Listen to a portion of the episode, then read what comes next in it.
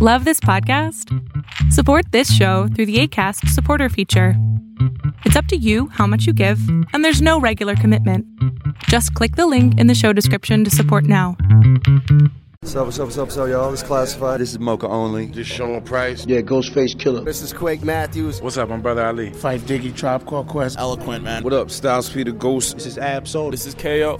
And you listening to the Come Up Show where that feel good music lives. Eh? It's the show that you come up on, yeah. This is the spot that you come up strong. What's going on? Welcome to another edition of the Come Up Show podcast. It's Throwback Thursdays. I'm your host, Martin Baum, and joined once again by DJ Chedo. Chichia. So uh, today, you're talking to another member of hip hop royalty. Last time, Phife mm-hmm. Dawg. This time, Young Guru. This is the man known as the Sound of New York, man. He's recorded over 10 of Jay Z's albums. And he's also worked with Notorious, B.I.G., Little Brother, Talib Kweli, Kanye West, Eminem, Drake, and so much more. He's also Jay Z's official DJ and recording engineer the homie Young Guru. This is a guy when Jay Z's in the mic, he's going Guru, turn my vocals up. This yeah, definitely. Um, uh, this was so. This came out. This interview, the video interview, came out in uh, 2013. Like, uh, you know, uh, we did this. Uh, I believe the winter of 2013, and um, man, this this this uh, interview had to be really really patient for because like it was scheduled to be at like 7 to 8 p.m. Guess mm-hmm. what? It didn't happen until three in the morning. Wow. Yes, yes, it was like that. Uh, but I was really happy to talk to Young Guru. He was really polite and gave me all the answers that I, all the questions. Uh, he answered all my questions, and we touched on piracy, the Lord Finesse, the Mac Miller, um, you know, lawsuit that was yeah. happening at that, at that time. If Jay Z's ever gonna retire, um, you know, that was a great question where he was talking about music was one of the things that you could do until you literally about to die, right? Mm-hmm. It's not like an athletic sport like uh, you know basketball or hockey or anything like that where your body can give up. Uh, Young Guru's new headphones that were launching at that time and the art of the album and so much more, man. I'm really excited for you guys to hear our Young Guru interview. It's great. Let's take a listen. This is the Come Up Show where that feel good music lives, real recognized real. It's your boy Chedo. We're here in London, Ontario, United Cuts, and I'm honored to be interviewing who I am interviewing today. He's basically the finest out of New York. He's mixed 10 of 11 Jay Z albums, worked with all your favorite artists from T.I. to Kanye West, Drake, Eminem, so on and so forth. Please introduce yourself, sir. Uh, go by the name of the Young Guru. Got a bunch of AKs. Hank McCoy, Beast. McCoy. Yeah. Um, you know, I go by a bunch of names, but mm-hmm. Young Guru is the one I go by. Okay. Uh, and your lecture at uh, Pop uh, Tech 2012, the video just came out for yeah. it. Um, you were talking about how piracy has, you said, basically greatened our our culture, our society. If it wasn't for piracy, hip hop wouldn't be around today. Absolutely. And and you felt that the music industry is approaching piracy in in in a wrong way. Yeah. Yeah. Like, what do you think it should be doing? Um, just embracing the pirate. Like you know, the, basically pirates are showing a hole in society, something mm-hmm. that we're not filling or something that the people want that we're not giving to them. Mm-hmm. Um, so that's basically what it is. Instead of fighting a pirate, you should see what it is that they service into the people, and then figure out how you yourself can service that. So mm-hmm. you know, that was really my message. It was like um, in dealing with digital downloading and dealing with the era that we're going into now with the internet, um, you can't just attack people. So it's got to be a way to figure out what am I not doing that the pirate is doing, and how can I monetize that? That's really what it is basically. Yeah. Um, I think uh, I'm not sure if you're aware, but the the Lord Finesse and Mac Miller, Lord mm-hmm. Finesse sued him ten million dollars. Mm-hmm. Uh, news just came out that it was settled out of court. There's yeah. not any details about it. Uh, Mac Miller f- still feels like he wasn't uh, at fault, and I'm quoting him right now. He said, "If it was really a problem, people would be getting sued left and right." Uh, you, is there is there a precedent now set from this, even though we don't know any details? Nah, the precedent was yeah. set when Biz Markie got his album taken off the shelves. That was, mm-hmm. you know, the first thing that said, "Yo, you can't just take somebody's music and just rap over it." You know what I mean? I mm-hmm. think with uh with the Mac Miller situation, I think it was different because he basically has shown in, in, in previous interviews by songs that he's done that he was a fan. Mm-hmm. So to him, it was probably like, "Yo, you know, I'm a fan of your music. I was just taking an instrumental and freestyling over it." And mm-hmm. you know, at the end of the day, it's like you do got to clear people music if it's going on a mixtape, that's one thing. Mm-hmm. If that mixtape ends up selling, then you're selling something, and you got to clear whatever it is that you're doing. You know what I mean? I don't know the particulars of that situation, so I, I, try not to talk on things that I don't, you know, fully know about. But at the end of the day, if if you're gonna do something and sell it, and it has somebody else's music on it, you got to Mm-hmm. clear it. It's only right. You know? Yeah. I think something that us as fans we don't really in- uh, understand sample clearances. It Sample affects- clearance is yeah. Easy. I can explain it to you in two seconds. If you sample somebody's music, there's two different things you got to clear. You got to clear a master, which means that if you use that actual song, right? Um, and let's take for instance, let's say you you sample uh, Whitney Houston, right? Uh, she sang the song. So you're sampling her, you want to get master clearance, but Dolly Parton really wrote the song, right? Mm-hmm. So you got to get publishing clearance from Dolly Parton. It's mm-hmm. that simple. It's just two sides. It's whoever owns the, the writing of the song, which is the mm-hmm. publishing, and whoever owns the master. Meaning that you can have one song that's written by one person and performed 10, 20 different times. You know, we see that all the time. People remake songs. So it, it's that simple. You just got to get clearance and work out a deal. Um, and, and you can negotiate for however much it is. It, it could be all the way from the artist saying, "Hey, I love your music. Go ahead and just use whatever you want," all the way till somebody saying, "No, you absolutely can't use my music, no matter how much money you want to pay me." You know, they have that right. Uh, how do you think our listening patterns have evolved as uh, as right now, 2013? Uh, I remember growing up and listening to an album, and I'd be absorbed in that album for a few months and really, you know, take it in. Now with all this free music, free albums, free mixtape that's coming out, we I think our attention span has Yeah, uh, our attention span bit, attention span got faster. Yeah. Um, you know, records used to have a three month, four month lifespan. You know, now it's like it's hot for a week and then it's the next song.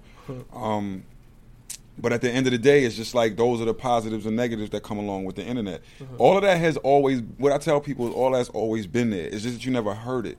Right? I heard demos, you know, a hundred demos in a week on a normal basis.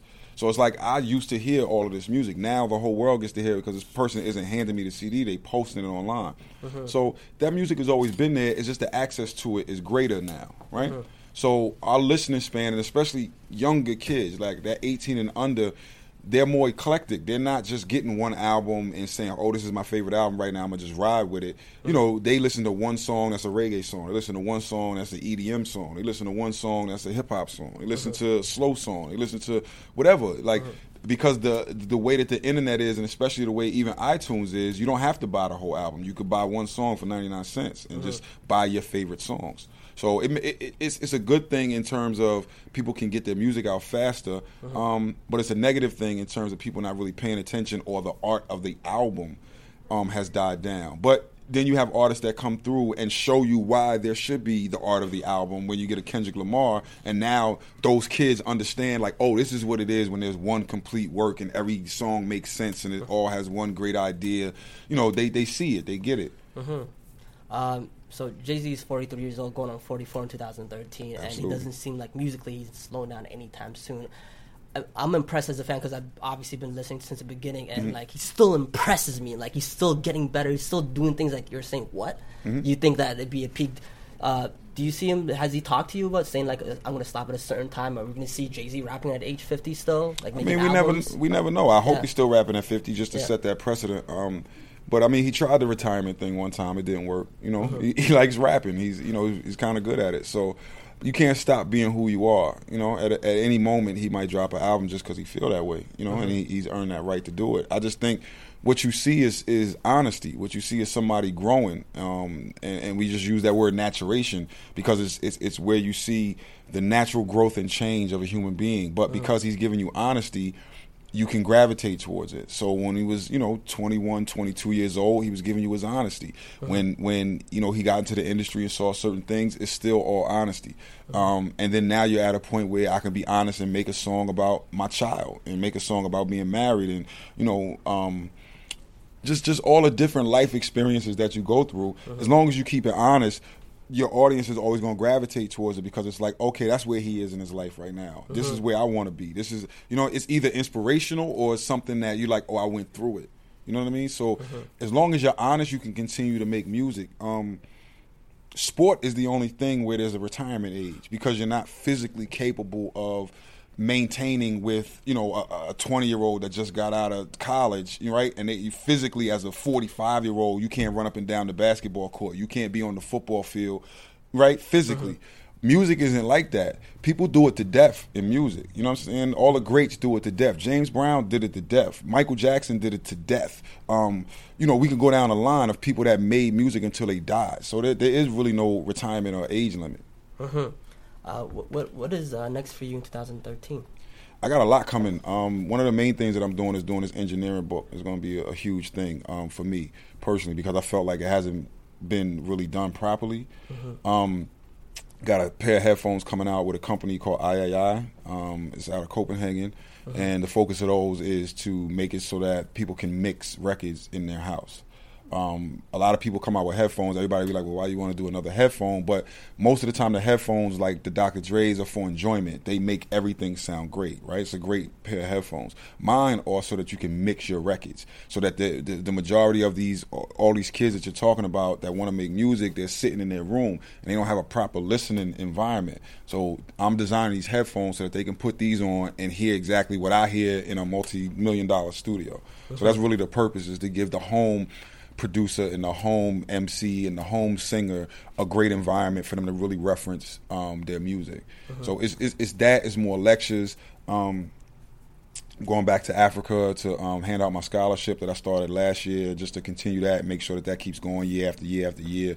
That's important. Um, more, more, you know, just more uh, information given and, and more lectures. Yeah. And, and of course, just DJing everywhere and just tearing up spots.